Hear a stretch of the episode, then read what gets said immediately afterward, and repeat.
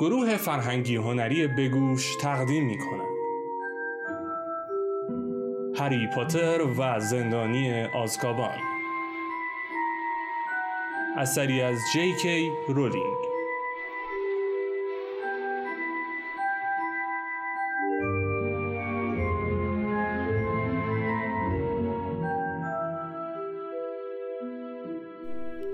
فصل دهم قسمت اول نقشه قارتگر خانم پامفری اصرار داشت که هری را تا آخر هفته در درمانگاه نگه دارد. هری نه مخالفت کرد نه اعتراض اما اجازه نداد نیمبوس دو هزار خورد و شکستش را دور بیاندازد. می‌دانست که رفتارش احمقانه است و نیمبوس قابل تعمیر نیست اما دست خودش نبود احساس می‌کرد یکی از بهترین دوستانش را از دست داده است افراد بیشماری به ایادتش می آمدند و همگی می کوشیدند او را خوشحال کنند. هاگرید برایش یک دسته گل گوش خیزک زرد فرستاده بود که شبیه گل کلم بودند. جینی ویزلی که صورتش گل انداخته بود با کارتی که خودش برای هری درست کرده بود وارد اتاق شد. کارت برایش آرزوی بهبودی می کرد و تا زمانی که باز بود صدای گوشخراشش قطع نمی شد و بالاخره وقتی هری آن را زیر ظرف میوهش گذاشت صدایش قطع شد. صبح روز یکشنبه بازیکنان تیم گریفندور به ملاقاتش آمدند. این بار وود نیز در میان آنها بود و با حالتی سرد و بیروح به هری گفت که اصلا او را مقصر نمی‌داند. روم و هرماینی فقط شبها از هری جدا می شدند. اما هیچ چیز و هیچ کس نتوانست حال هری را بهتر کند. زیرا فقط نیمی از دغدغه هری بر آنها آشکار بود. هیچ کس از طالع نحس چیزی نمی‌دانست. هری حتی به روم و هرمایونی نیز چیزی نگفته بود. زیرا می‌دانست که با این کار رون را به وحشت میاندازد و هرمایونی را به خنده. اما در واقع طالع نحس تا کنون دو بار ظاهر شده بود و هر دو بار به حوادث مرگباری ختم شده بود. اولین بار نزدیک بود اتوبوس شوالیه او را زیر بگیرد و دومین بار در ارتفاع پانزده متری از روی جارو افتاده بود. آیا طالع نحس آنقدر ظاهر می شد تا بالاخره هری بمیرد؟ آیا هری تا آخر عمر مجبور بود اینجا و آنجا این موجود درنده را مشاهده کند؟ دغدغه دیگرش دیوان سازها بودند. هر بار که به یاد آنها میافتاد حالش به هم می‌خورد و احساس شرمندگی می‌کرد. همه می‌گفتند که دیوان سازها ترسناک و مخوفند اما هیچ کس مثل هری در مجاورت آنها نقش زمین نمی‌شد. هیچ کس انعکاس صدای والدینش را پیش از مرگی دردناک نمیشنید. اکنون دیگر هری می‌دانست که صدای جیغ از آن کیست. در تمام شبهای درازی که روی تخت درمانگاه بیدار میماند و به انبار نقره فام محتاب بر سقف اتاق خیره می‌شد بارها و بارها آن کلمات را شنیده بود هنگامی که دیوان سازها به او نزدیک می شدند، آخرین دقایق زندگی مادرش و تلاش او برای نجات جان هری در برابر لورد ولدمورت در گوشش می پیچید. صدای قهقهه مستانه ولدمورت قبل از به قتل رساندن مادرش بارها و بارها در ذهنش تکرار می شد.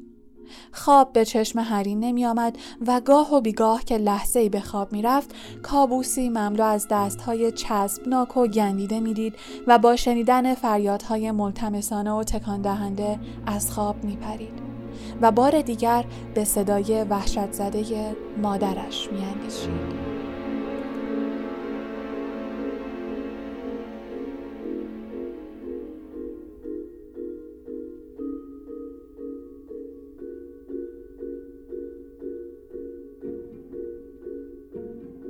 بعد از شکست تیم گریفندور مالفوی از خوشحالی در پوست خود نمی گنجید.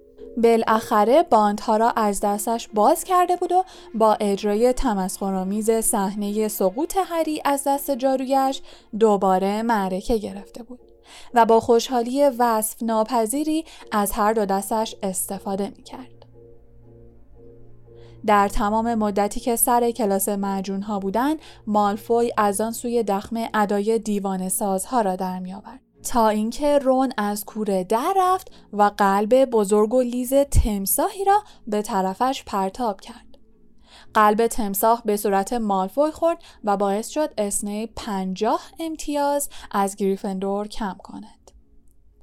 بعد از نهار وقتی به کلاس لوپین می‌رفتند رون گفت اگه دوباره اسنیپ سر کلاس دفاع در برابر جادوی سیاه باشه حالم به هم می‌خوره.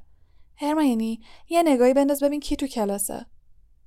هرماینی از لای در داخل کلاس را نگاه کرد و گفت امن و امانه. پروفسور لوپین برگشته بود. از قیافش کاملا معلوم بود که بیمار بوده است. ردای کهنش به تنش زار می‌زد و چشمهایش گود افتاده بود. با این حال هنگامی که دانش آموزان یکی یکی وارد کلاس می شدند و سر جایشان می نشستند به آنها لبخند می زد. دانش آموزان که توپشان پر بود با دیدن چهره متبسم لوپین شروع کردن به شکوه و شکایت از اسنیپ که در زمان غیبت لوپین سر کلاسش آمده بود. اصلا منصفانه نیست. اون به جای شما سر کلاس اومده بود. نباید به ما تکلیف می‌داد. ما از گرگینا هیچی نمی‌دونیم. دو لوله مقاله لوپین چینی به پیشانیش انداخت و گفت به پروفسور اسنیپ گفتیم که درس ما هنوز به اونجا نرسیده؟ بار دیگر هم همه دانش آموزان شدت گرفت. بله ولی اون گفت ما خیلی عقبیم. اصلا به حرف ما گوش نمی‌داد. دو لوله مقاله. پروفسور لوپین با مشاهده چهره های ناراضی دانش آموزان لبخند زد و گفت ناراحت نباشید. من خودم با پروفسور اسنیپ صحبت می‌کنم. لازم نیست مقاله بنویسیم. هرماینی با ناراحتی گفت وای نه من مقاله رو نوشتم درس آن روز بسیار لذت بخش بود پروفسور لوپین یک محفظه شیشه‌ای به کلاس آورده بود که درون آن یک قاز قلنگ ایستاده بود. قاز قلنگ موجود کوچک یک پای بود با بدنی نحیف و شکننده گویی از ذرات دود درست شده بود و به نظر می رسید موجود بی خطری است. هنگامی که پروفسور لوپین توضیح می‌داد دانش آموزان یادداشت برمی داشتند. لوپین گفت مسافرها را از راه اصلی منحرف می‌کنه و به باطلاق ها میندازه. فانوسش رو می‌بینین که داره توی دستش تاب می‌خوره؟ با همین فانوسی که توی دستشه جست می‌زنه و جلو میره. مسافرم دنبال نور را میرن و بعد قاز قلنگ صدای چلپ و چلوپ وحشتناکی از خود درآورد. وقتی زنگ خورد هری مانند بقیه دانش آموزان وسایلش را جمع کرد و می‌خواست از در کلاس بیرون برود که لوپین او را صدا کرد و گفت هری بیا اینجا. می‌خوام باید صحبت کنم. هری برگشت و منتظر ماند تا لوپین پارچه ای را روی محفظه قاز قلنگ بیاندازد. لوپین به پشت میزش رفت و همانطور که کتابهایش را در کیفش میگذاشت گفت قضیه مسابقه رو شنیدم. متاسفم که جارو شکست. میشه تعمیرش کرد؟ هری گفت نه درخت ریز ریزش کرده. لوپین آهی کشید و گفت همون سالی که من به هاگواردز اومدم اون درخت رو کاشتن. بچه ها دورو برش بازی می‌کردن. سعی می‌کردن برن جلو و به تنش دست بزنن. تا اینکه یه پسره که اسمش دیوی گاجیون بود یه چشمش تقریبا کور شد. از اون به بعد دیگه نزدیک شدن به اون درخت ممنوع شد. هری پرسید قضیه دیوان سازها رو هم شنیدین؟ لوپین بلافاصله سرش را بلند کرد و به اون نگاهی انداخت و گفت بله هیچ کس ندیده بود که پروفسور دامبلدور اونقدر عصبانی بشه. آخه وقتی دامبلدور ورود اونا رو به داخل قلعه ممنوع کرد لجشون در اومد. بعدم که زدم به سیم آخر.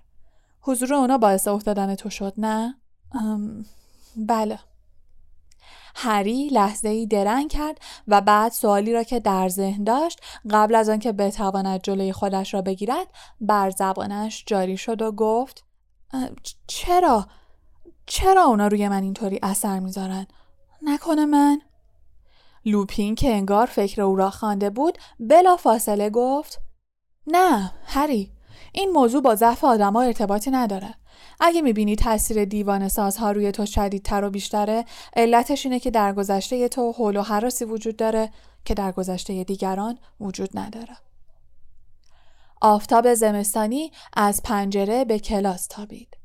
موهای جوگندمی لوپین و خطوط صورتش روشن شد لوپین ادامه داد دیوان سازها یکی از پلیدترین موجودات این کره خاکی هن. پاتوقشون پلیدترین و کسیفترین جاهاست. یأس و ناامیدی، فساد و تباهی اونا رو به وجد میاره. اونا آرامش و شور و نشاط اطرافشون رو نابود می‌کنن. حتی مشنگام که قادر به دیدن اونا نیستن حضورشون رو حس می‌کنن. کافیه کسی به یه دیوان ساز نزدیک بشه. تمام شادی و نشاتش تمام خاطرات خوبش از درونش بیرون کشیده میشه. دیوان سازها اگه می‌تونستن اونقدر از شادی و نشات ما تغذیه می‌کردن تا ما هم مثل خودشون بشیم. یه موجود بیروح پلید. در حضور اونا تنها چیزی که برای آدم میمونه بدترین خاطرات آدمه و بدترین خاطره زندگی تو هری. می‌تونه باعث سقوط هر کسی از روی جاروش بشه. دلیلی نداره که تو شرمنده باشی. هری که بغز گلویش را گرفته بود و به میز لوپین چشم دوخته بود گفت وقتی به من نزدیک میشن صدای مادرم و قبل از اینکه به دست ولدمورت کشته بشه میشنوم. لوپین ناگهان تکانی خورد گویی می‌خواست جلو برود و او را در آغوش بگیرد اما این کار را نکرد. لحظه ای سکوت برقرار شد و بعد هری به تلخی گفت آخه چرا به مسابقه اومدن؟ لوپین محکم در کیفش را بست و به سردی گفت اونا گرسنه شدن. دامبلدور به اونا اجازه نمیده وارد مدرسه بشن. برای همین ذخیرشون ته کشیده. به نظر من که جمعیت تماشاچیان توی ورزشگاه باعث شده نتونن جلوی خودشونو بگیرن. اون همه هیجان، احساسات پرشوری که لحظه به لحظه اوج گرفت برای اونا مثل یه زیافت باشکوه بود. هری زیر لب گفت آسکابان باید جای وحشتناکی باشه. لوپین با چهره ای غمزده سرش را تکان داد و گفت قلعشون روی جزیره کوچیک بنا شده. به هر طرف که چشم بندازی دریاست. اما وقتی زندانیا اسیر افکار خودشون میشن و قادر نیستن به چیزای خوب و نشات انگیز فکر کنن دیگه برای نگه داشتن اونا به دیوار و دریا احتیاجی نیست. بیشتر زندانیا بعد از چند هفته دیوونه میشن. هری آهسته گفت ولی سیریوس برک از چنگشون فرار کرد. کیف لوپین لغزید و به زمین افتاد و او فورا خم شد و آن را برداشت و همانطور که برمیخواست گفت بله حتما راهی برای مقابله با اونا پیدا کرده. من اصلا فکر نمی کردم چنین راهی وجود داشته باشه. اگه جادوگری مدت زیادی در کنار دیوان سازها بمونه نیرو و توانش رو به زوال میره. هری من هیچ تخصصی در مبارزه با دیوان سازها ندارم. اتفاقا برعکس. اما اگه دیوان سازها دوباره به زمین کویدیچ بیان من باید بتونم از خودم دفاع کنم. لوپین به چهره مصمم هری نگاه کرد. لحظه ای مردد ماند و بعد گفت باشه. باشه. من سعی خودمو می‌کنم. اما متاسفانه باید تا ترم بعد صبر کنیم من قبل از شروع تعطیلات کارهای زیادی رو باید انجام بدم. مثل اینکه بی موقع مریض شدم.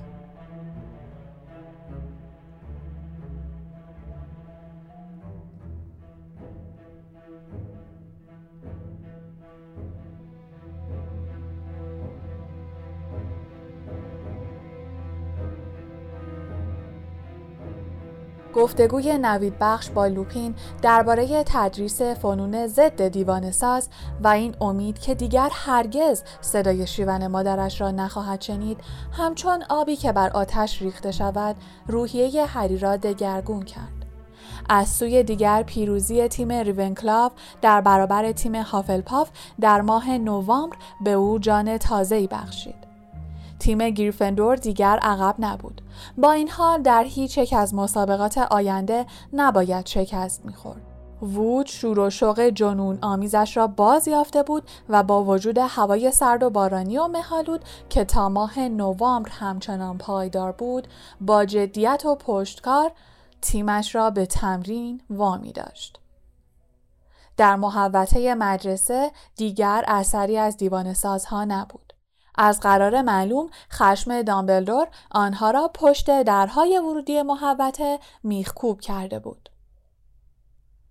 دو هفته قبل از پایان ترم ابرهای تیره و تار ناپدید شدند و آسمان روشنتر شد و یک روز صبح زمین سرد و گلالود را دانه های ریز و درخشان یخ پوشاند.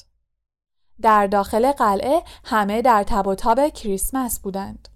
پروفسور فلیتویک استاد وردهای جادویی کلاسش را با نورهای رقصان تزئین کرده بود که بعد معلوم شد تک تک نورها پریهای واقعی که از این سو به آن سو پرواز می کنند. دانش آموزان با شور و شوق درباره برنامهشان در طول تعطیلات گفتگو می کردند. رون و هرماینی هر دو تصمیم گرفته بودند تعطیلاتشان را در هاگواردز بگذرانند. رون می گفت علت ماندنش این است که نمی تواند دو هفته تمام را با پرسی سر کند و هرماینی به بهانه استفاده از کتابخانه در مدرسه مانده بود. اما هری می‌دانست که آنها نمی‌خواهند هری را تنها بگذارند و بی نهایت از آن دو متشکر بود. در آخرین تعطیلات آخر هفته ترم قرار بود دانش آموزان بار دیگر به هاگزمید سفر کنند و این مایه خوشحالی همه غیر از هری بود. هرمایانی گفت می‌تونیم توی هاگزمید همه خریدای کریسمسمون رو بکنیم. مطمئنم که مامان و بابام از اون نختندونای نعنایی که توی فروشگاه دوغ های اصلی میفروشن خیلی خوششون میاد. هری دیگر پذیرفته بود که او تنها دانش آموز سال سوم است که به هاگزمید نمی رود. و به همین دلیل کتاب کدام دست جارو را از وود به امانت گرفته بود و تصمیم داشت تمام روز را به مطالعه انواع و اقسام جاروها بپردازد. هنگام تمرین کویدیچ از یکی از جاروهای کهنه مدرسه از نوع شهاب استفاده می کرد که بسیار کند و پرتکان بود. باید هرچه زودتر یک جاروی خوب برای خود می خرید. صبح روز یک شنبه که مسافران هاگزمید در تب و تاب رفتن بودند هری بارون و هرماگنی که خود را با شنل و شال گردن پوشانده بودند خداحافظی کرد و تک و تنها از پلکان مرمری بالا رفت تا به برج گریفندور برگردد قلعه ساکت و آرام بود و در آن سوی پنجره ها بارش برف آغاز شده بود. ناگهان صدایی به گوش هری رسید. پشت هری هری برگشت و تا نیمه های راهروی طبقه سوم رفته بود که فردو جورج را دید. آن دو پشت مجسمه ساهره گوش پشت یک چشم پنهان شده بودند و آهسته او را صدا می زدند. هری با کنجکاوی پرسید اینجا چی کار می‌کنین؟ نمی‌خواین به هاگزمید برین؟ فرد با حالت مرموزی به او چشمک زد و گفت اومدیم قبل از رفتن خوشحالت کنیم. بیا اینجا. فرد با حرکت سر به کلاس خالی سمت چپ مجسمه یک چشم اشاره کرد. هری به دنبال فرد و جورج به داخل کلاس رفت. جورج بی صدا در را بست و برگشت. لبخند زنان به هری نگاه کرد و گفت اومدیم هدیه کریسمس تو زودتر از موعد بهت بدیم. فرد با حرکت تندی چیزی را از زیر شنلش بیرون آورد و روی یکی از میزها گذاشت. یک تکه کاغذ پوستی کهنه بزرگ و چهارگوش بود که چیزی روی آن ننوشته بودند. هری که تصور می کرد این هم یکی دیگر از شوخی های فرد و جورج است به کاغذ پوستی خیره شد و گفت این دیگه چیه؟ جورج با علاقه خاصی کاغذ پوستی را نوازش کرد و گفت این رمز موفقیت ماست. فرد گفت خیلی ناراحتیم که اینو به تو میدیم اما دیشب به این نتیجه رسیدیم که تو بیشتر از ما به این احتیاج داری تازه ما دیگه اینو مثل کف دست بلدیم ما اینو به تو میسپاریم چون دیگه بهش احتیاجی نداریم هری گفت حالا من با این تیکه کاغذ کهنه چی کار باید بکنم چی گفتی تیکه کاغذ کهنه فرد این را گفت و چشمانش را بست و حالتی به خود گرفت. گویی هری به مقدساتشان توهین کرده بود. سپس رو به جورج کرد و گفت براش توضیح بده. خب راستش؟ وقتی کلاس اول بودیم اون وقتا که بیپروا و محسوم بودیم هری پوزخند زد. شک داشت که فرد و جورج در تمام عمرشان معصومیت از خود نشان داده باشند. خب منظورم اینه که معصوم تر از حالا بودیم؟ خلاصه با فیلچ مشکل پیدا کردیم. یه پمپ کود حیوانی توی راهرو منفجر کردیم و فیلچ ناراحت شد. نمی‌دونم چرا. ما رو کشون کشون به دفترش برد و مثل همیشه تهدیدمون کرد و گفت که ما رو مجازات می‌کنه. می‌خواست شکممون رو سفره کنه. همون وقت بود که چشممون به یکی از کشوهای دفترش افتاد که روش نوشته بود وسایل توقیف شده که فوقالعاده خطرناک. هری خندید و گفت نکنه. فرد گفت خب اگه تو بودی چی کار می‌کردی؟ جورج یه بمب کود حیوانی دیگه منفجر کرد که حواسش پرچه و من توی یه چشم به هم زدن کشو رو باز کردم و اینو از توش برداشتم. جورج گفت اون طورام که به نظر میاد بد نیست. ما که فکر نمی کنیم فیلچ طرز کارشو بلد باشه. احتمالا فقط مشکوک شده بوده که توقیفش کرده. شما می‌دونین چطوری کار می‌کنه؟ فرد پوزخندی زد و گفت خب معلومه این کوچولوی مامانی بیشتر از همه استادای مدرسه به ما چیز یاد داده. هری به کاغذ پوستی کهنه و پوسیده نگاه کرد و گفت جونم و به لبم رسوندین. طرز کارشو بگین دیگه. جورج چوب دستیش را درآورد و آهسته به کاغذ پوستی ضربه زد و گفت من رسما سوگن می‌خورم که کار بدی انجام بدم. بلافاصله خطوط ریز و ظریفی مانند تارنکبوت روی کاغذ پوستی پدیدار شد و از همان نقطه‌ای که چوب دستی جورج به آن خورده بود شروع به حرکت کرد. خطوط به یکدیگر میپیوستند. همدیگر را قطع می‌کردند و تا لبه کاغذ امتداد میافتند سرانجام از بالای کاغذ کلمات سبز رنگی پدیدار شدند. آقایان محتابی دنباریک، پانمدی و شاخدار گروه امدادرسان ویژه جادوگران خطاکار مفتخرند که تولید جدیدشان را معرفی کنند. نقشه قارتگر نقشه کامل قلعه هاگوارتس بود که تمام جزئیات و محوطه اطراف را نشان می‌داد. نقطه های جوهری ریز و متحرک نقشه آن را نقشه ای استثنایی کرده بود. در کنار هر نقطه با حروف ریزتر اسمی نوشته شده بود. هری با چهره حیرت زده روی نقشه خم شد.